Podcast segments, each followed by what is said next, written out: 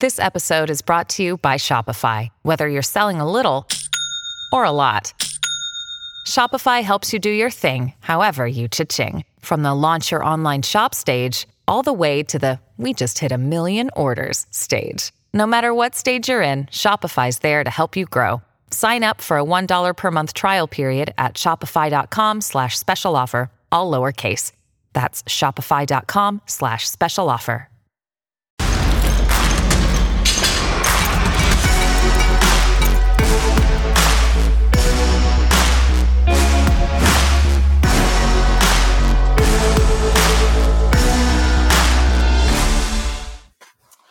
Welcome to Drilling Deep. I'm your host, John Kingston.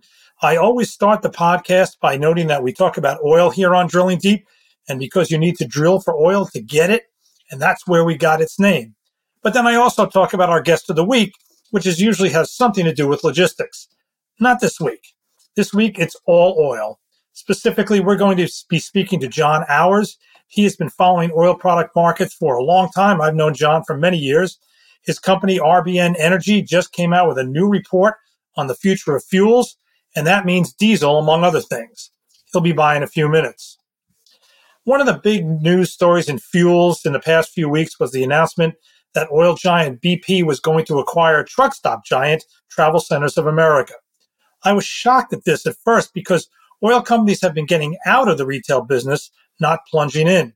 Yes, they do have stations that carry their brand name, but those stations aren't owned by the oil companies. They fly the banner of an Exxon or Chevron under a contractual agreement with the owner, which might be an individual or it might be a small company or even a larger company that owns lots of stations. But if I was a little bit more up to speed on what BP has said is its long term strategy, then maybe I wouldn't have been so shocked.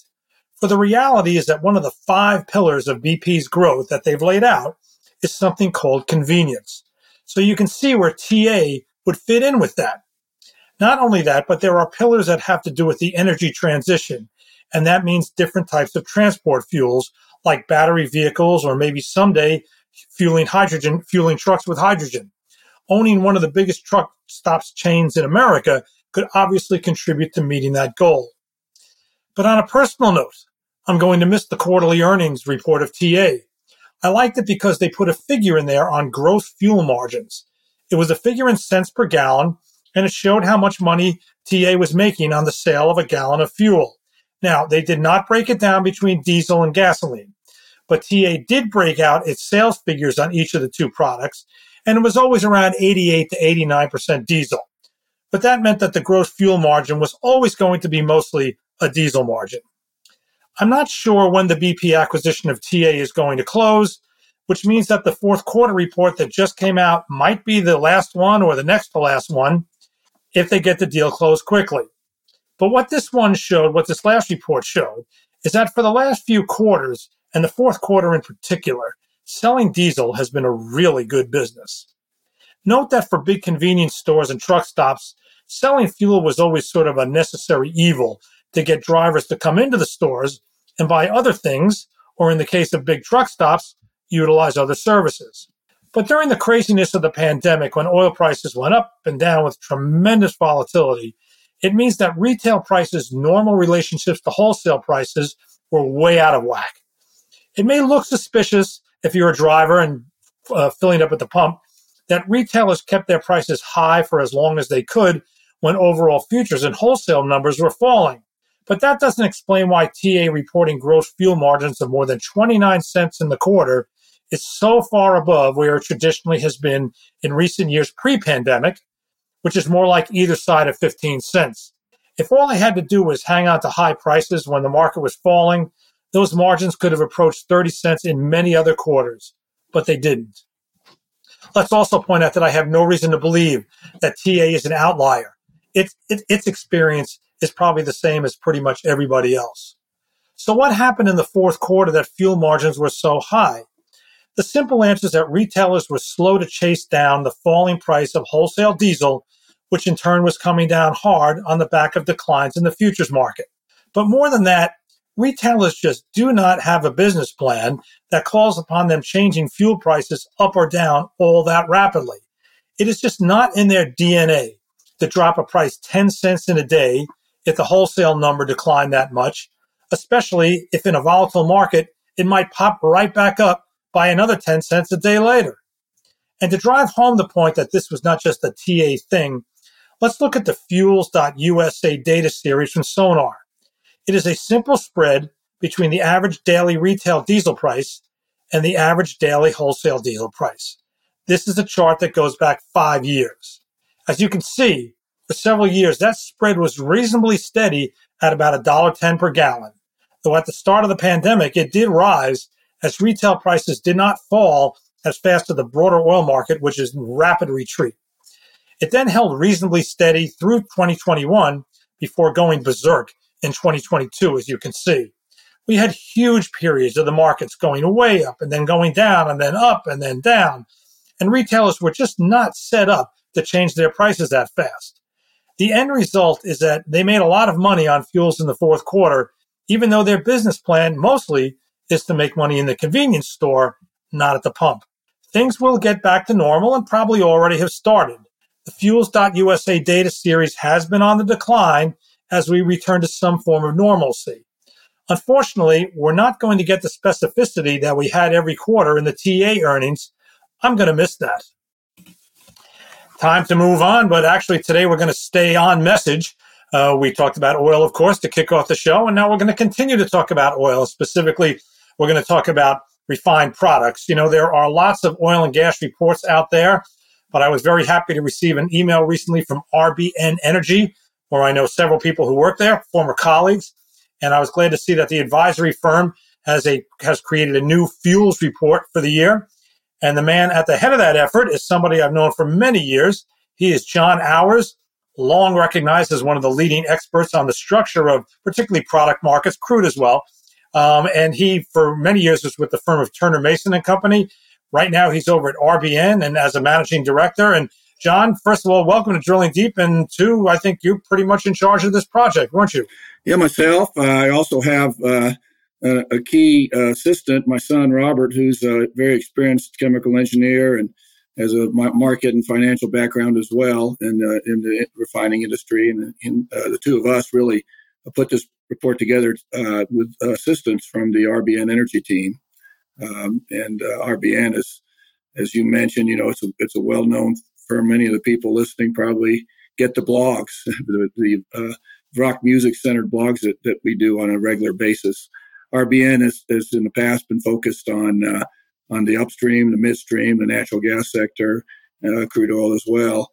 And recently, uh, last year, myself and, and Robert moved over and started uh, uh, the downstream uh, segment of the business. And we have a sort of a separate, but it, it's it's it's within RBN Energy Refined Fuels Analytics firm. And uh, I've been doing, uh, in previous uh, work, I've been doing industry forecasts for over 15 years now. And this is our first version under the Refined Fuels Analytics umbrella called Future Fuels. We just issued it last week, so it's really fresh off the press. We were updating it to the last moment, as we know the market's very volatile. And, uh, and, and as uh, many people know that read the blog, you know, RBN is really focused on market analytics.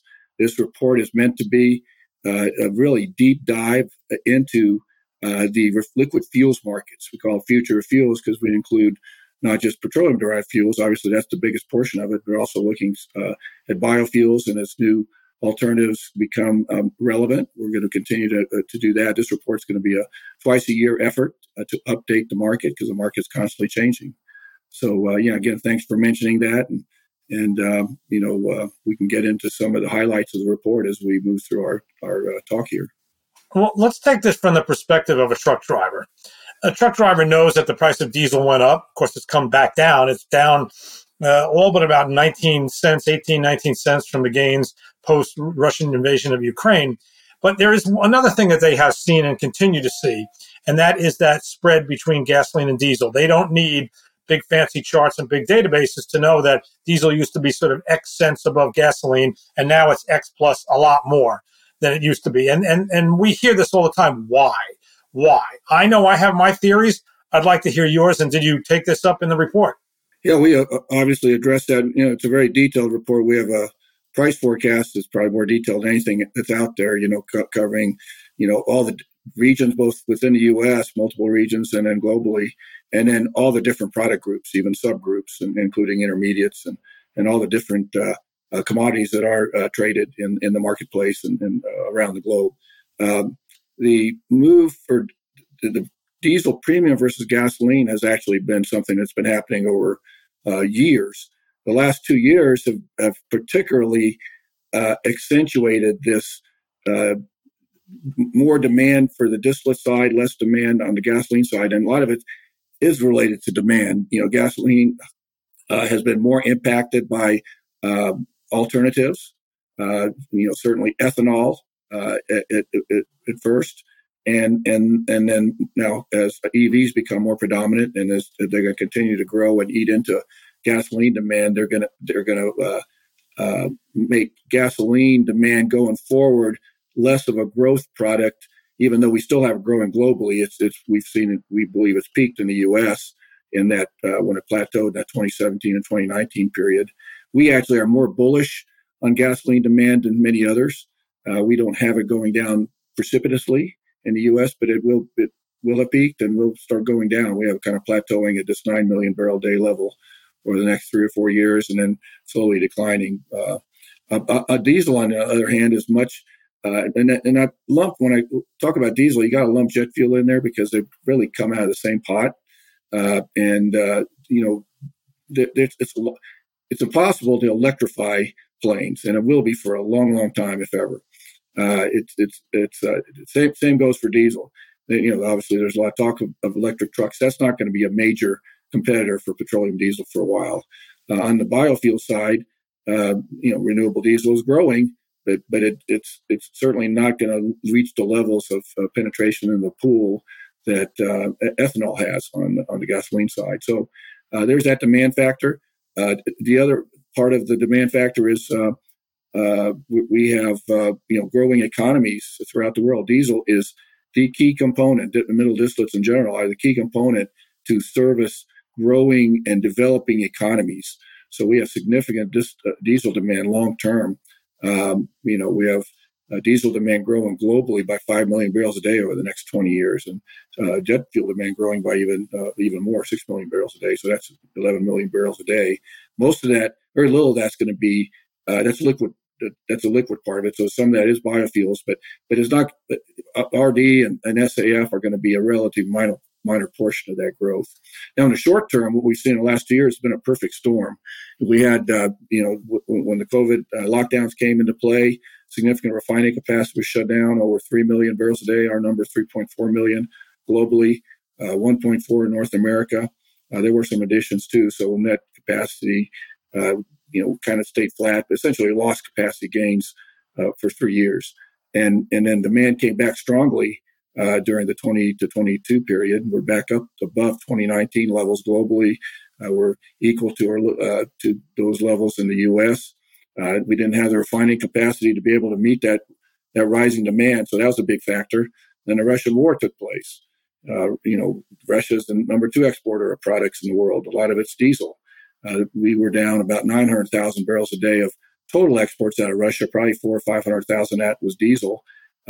recently, uh, in in advance of the February 5th uh, sanctions, Russian exports did grow back, uh, but now they're going to start declining again uh, post uh, February 5th. And we actually have, you know, if we look out one or two years, net Russian diesel on the market versus 2019 or versus versus 2022 pre war levels, down probably around 600, 700,000 barrels a day. And on top of that, you know, we, we always forget about IMO. You know, we always, you know, prior to, to 2020. I, I don't forget about IMO. Yeah, well, I was going to ask you, make, so. making a big impact now. You know, it's it, it was delayed because of uh, what happened with the COVID lockdowns, but uh, we estimate that about 700,000 barrels a day of additional diesel is uh, being as necessary in the bunker fuel market now versus uh, prior to, I, to IMO. So that's a big number. Um, and I'll throw a third one out there that uh, is China.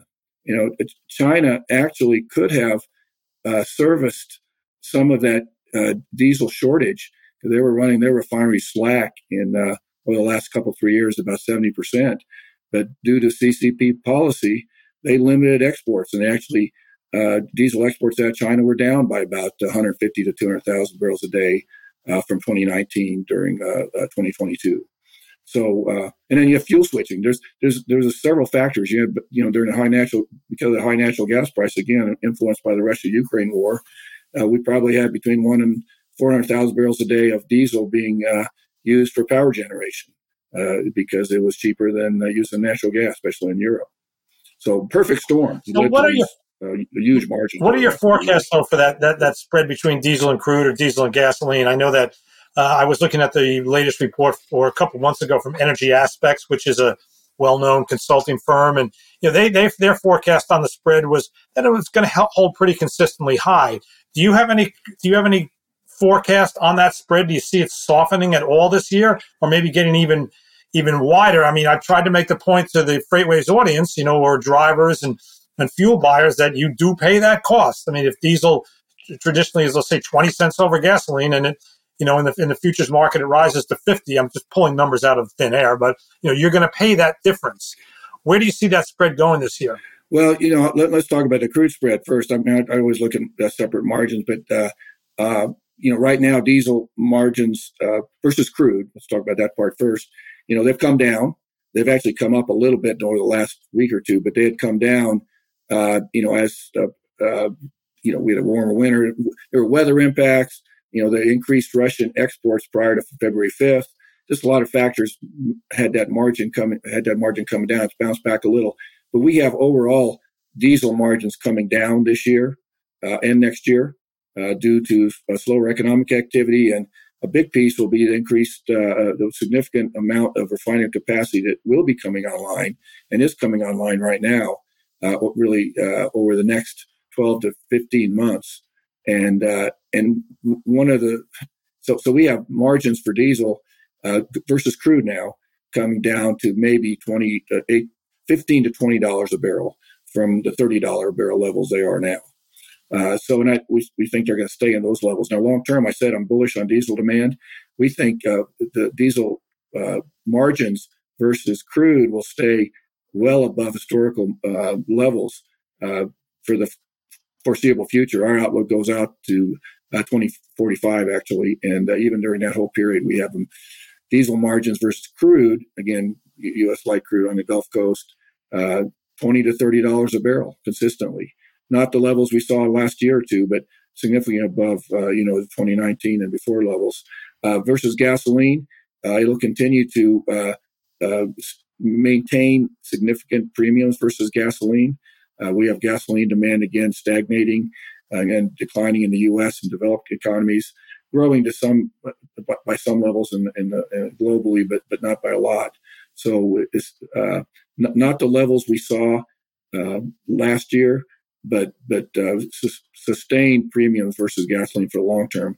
And refiners were refining existing refiners over time, even the new refiners that are being added are diesel centric, but that's not enough to compensate for the uh, differentials in demand between gasoline and diesel. So existing refiners will continue to have to invest in moving their slate more to more towards diesel versus gasoline by by adding hydrocracking capacity, uh, more shutdowns of cat crackers, more gas oil going to those hydrocrackers, turning out middle distillates as opposed to turning out gasoline.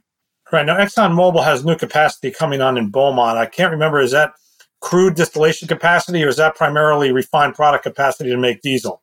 It's 250,000 barrels a day of capacity. They're in startup mode right now. They, uh, it's a big project, so it'll that startup mode will continue for the next couple months. They're probably not going to be up to full rates, that they say, till at least the end of this month, maybe maybe even into April and even maybe into May. That is crude capacity.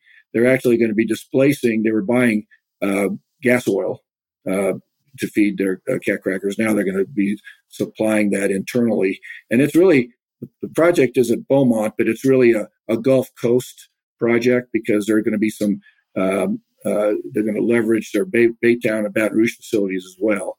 Uh, so it won't be that much total incremental product, but, but it will be more product. Uh, it, it does produce more diesel than gasoline, uh, but but it's uh, it, it, it is tuned to running light crude. I mean, it basically is going to be uh, uh, running the, the, Permian light barrels that, that Exxon is producing in their upstream group. so they wanted to have a, a, secure home for that increased production. Chevron's actually increasing their capacity at the Pasadena facility, which they bought from Petrobras, and that its main purpose was to run that, those barrels from West Texas. That capacity increase only about about 15,000 barrels a day next year, and, uh, we actually have a net increase in production and, and primarily diesel focused at the Valero facility when they add their uh, um, coker uh, this year, and actually in the next couple three months. So there are some capacity additions in the U.S., but at the end of the year we're going to have a shutdown of uh, Lyondell, um, uh, at, you know, the 290,000 barrel day refinery in Houston. Uh, and we're going to have uh, the, the Phillips Rodeo facility fully shut down in 2024, converted fully to renewable diesel production. So some makeup by uh, in, in volume from uh, the renewable the diesel they're going to produce there. All right, so let's talk about renewable diesel because, as you mentioned, Rodeo is a full integrated refinery. It's going to close, but what's going to come in its place uh, is a facility that will produce renewable diesel. Renewable diesel, just to recap for our audience, is not like biodiesel that you blend into existing diesel.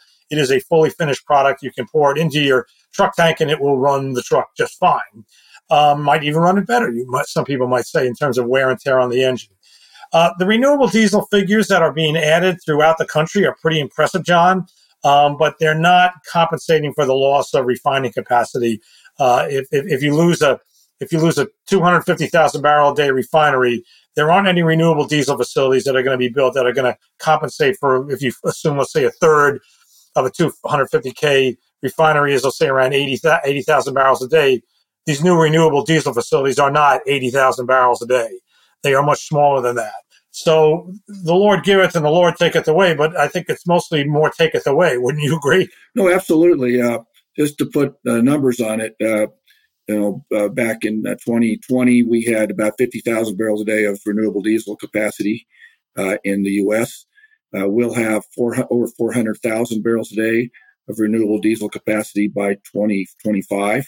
When some when some of these other projects come up, we're at I think the numbers are about two we're at uh, 200, uh, just about 200,000 barrels a day now. Uh, and, uh, and so anyway, that's a big increase. Uh, but uh, again, you know, a lot of that came, there's some greenfield facilities there, but a lot of it came from conversions like Rodeo and the Marathon facility in the Bay Area as well, which is what we'll be starting up next year, or actually later. The marathon starts up this year, I think. And so there's a lot of um, renewable diesel is coming online. Uh, but one of the things is, you know, renew. I'll, I'll, say, I'll talk about renewable diesel a little bit. We're we're a uh, we were a net importer of renewable diesel until uh, last year. We're now pretty even, but we're actually we're actually adding more capacity than there is demand for renewable diesel in the U.S. So we're going to move to become an exporter of renewable diesel this year and be, uh, become a bigger exporter as we move into 24 and 25 as some of that capacity comes online. Um, you know, SAF can also be produced at the same facilities, and, and as incentives for SAF grow, there's going to be more of that. In the short term, we're, we're going to be an importer of SAF because we just had that new blender tax credit that came at $1.75 uh, uh, blender tax credit came online for uh, uh, for for renewable uh, for SAF. And so we'll be an importer for the next two years, but then we're going to switch to be an exporter of that material as well. So we're not only going to be exporting uh, petroleum products, but also uh, biofuels as we move forward. And and it makes sense because we're um, we're advantaged in a lot of those areas, uh, you know, both on the petroleum side and the biofuel side. So, um, but one thing I'll mention you, on on renewable diesel, it even as we increase renewable diesel in the market, it actually adds to the cost of diesel. It's a more expensive product. Uh, you, you, you, don't, by adding uh, renewable diesel uh, production, usually when you add supply, you decrease prices. Well, we're adding more expensive supply, essentially mandated expensive supply.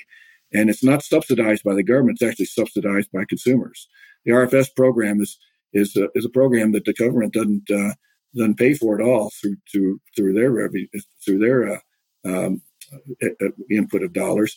It's paid for by the consumers and in, in, the cost at the pump uh, through uh, through RINs. You know, RINs basically are passed through to the consumers, and they subsidize these higher cost barrels in the uh, transportation fuel markets. So the more renewable diesel mandates you put in place, actually, the higher the cost of uh, diesel at the pump.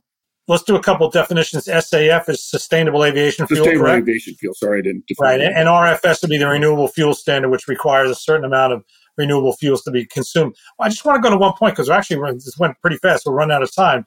You know, you say we have excess demand. We have we don't have adequate demand for all the renewable diesel that's out there, and we'd export it. I mean, it would seem to me that given the credits and the advantages that renewable diesel has in the U.S., that that would be kind of like one of the first barrels consumed, um, unless maybe the the credits are so good in California that that's where it needs to get consumed, and it kind of runs out of runway there. I'm I'm just surprised that that's that renewable diesel barrels aren't like one of the first barrels consumed. Well, it's extremely expensive. Uh, the subsidy, essentially, the effective subsidy on renewable diesel is very high, and even California is realizing that. So more and more uh, LS, LCFS credits in California are being generated uh, uh by, uh, by, electricity and biomethane and other uh, parts because the renewable diesel is a lot more expensive in, to generate those LCFS credits. So it's becoming a less attractive way of meeting LCFS standards in California. Uh, so yeah, there's still some growth in demand, but it won't be uh, like it has been. And so, and and it's one reason why we don't see more capacity being added in the U.S. post 25 or six, because uh, the demand for renewable diesel will flatline. Because again, it's a very expensive uh, product, and there's, there's better ways of meeting these low carbon fuel standards uh, and uh, and the RFS standards than through renewable diesel production. Uh, um, I mean, that's interesting because I think the kind of a general consensus or general idea was that renewable diesel supplies were going to were so advantaged in the tax system or in, in particular state systems like California that the supply was just going to go on up for a long time to come. But you're you're seeing it kind of petering out then. Petering out because of, of the demand side. You know, it's just too expensive. Uh, you know, feedstocks. Ultimately, the incremental feedstock is a, is an imported soybean oil, uh, which is very expensive, and so producing you know, if, if we didn't have these mandates, there would be no renewable diesel produced. It's purely a purely a mandated uh, and policy uh, incentivized product. And uh, uh ultimately, the policymakers uh, realize that there's other ways to meet these low carbon fuel goals uh, more more le- less expensively and more efficiently through other means. Now, other entities, Europe and Can- you know Canada just started their LCFS program. British Columbia has one. You know, so some of these imports uh, most of our exports are going to move to those markets, to Canada and to uh, Europe, um, because of the, the, advantages that we have in producing renewable diesel here versus them. But the demand in the U.S. is going to uh, be relatively stagnant uh, for those. Again, one reason why we're kind of bullish on the petroleum side of the business, we think petroleum uh, fuels uh, and, and, and middle distillates in particular are going to have to are going to be the major source of meeting demand for those barrels, for those middle distillate diesel and uh, and jet fuel uh, barrels. Well, we have only touched on the surface, I'm sure, of what's in your fuels report uh, put out by RBN, but we do want to thank John Auers uh, for joining us today. John, any place they can go to see that report? I assume they probably have to buy it, but is there an excerpt on the RBN page? Yeah, yeah. You, there's uh, on the RBN page, you can go right to uh, uh, the, the report section and see the report. I'll be happy to talk to anybody about it. It's extremely detailed. Obviously, we can't cover anything anywhere near the the the uh, features of it in on this call, but uh, I think we are out of the mainstream on a few views, getting more bullish on on petroleum side of the business. We have some um, maybe outlying views, as as you pointed out, on the renewable diesel side, uh, where we're headed there, and also on some of the other areas. So um, again, be happy to talk to anybody, provide more information and more details on, on our views on the markets. Okay, John. John Auers again from RBN Energy. Thanks for joining us today on Drilling Deep. Thank you, John. You have been watching Drilling Deep, or you have been listening to Drilling Deep, one of the two. We are part of the Freightcast family of podcasts from FreightWaves. You can find us on FreightWaves TV. You can also find us on all the leading podcast platforms. I've been your host, John Kingston, and please join us again.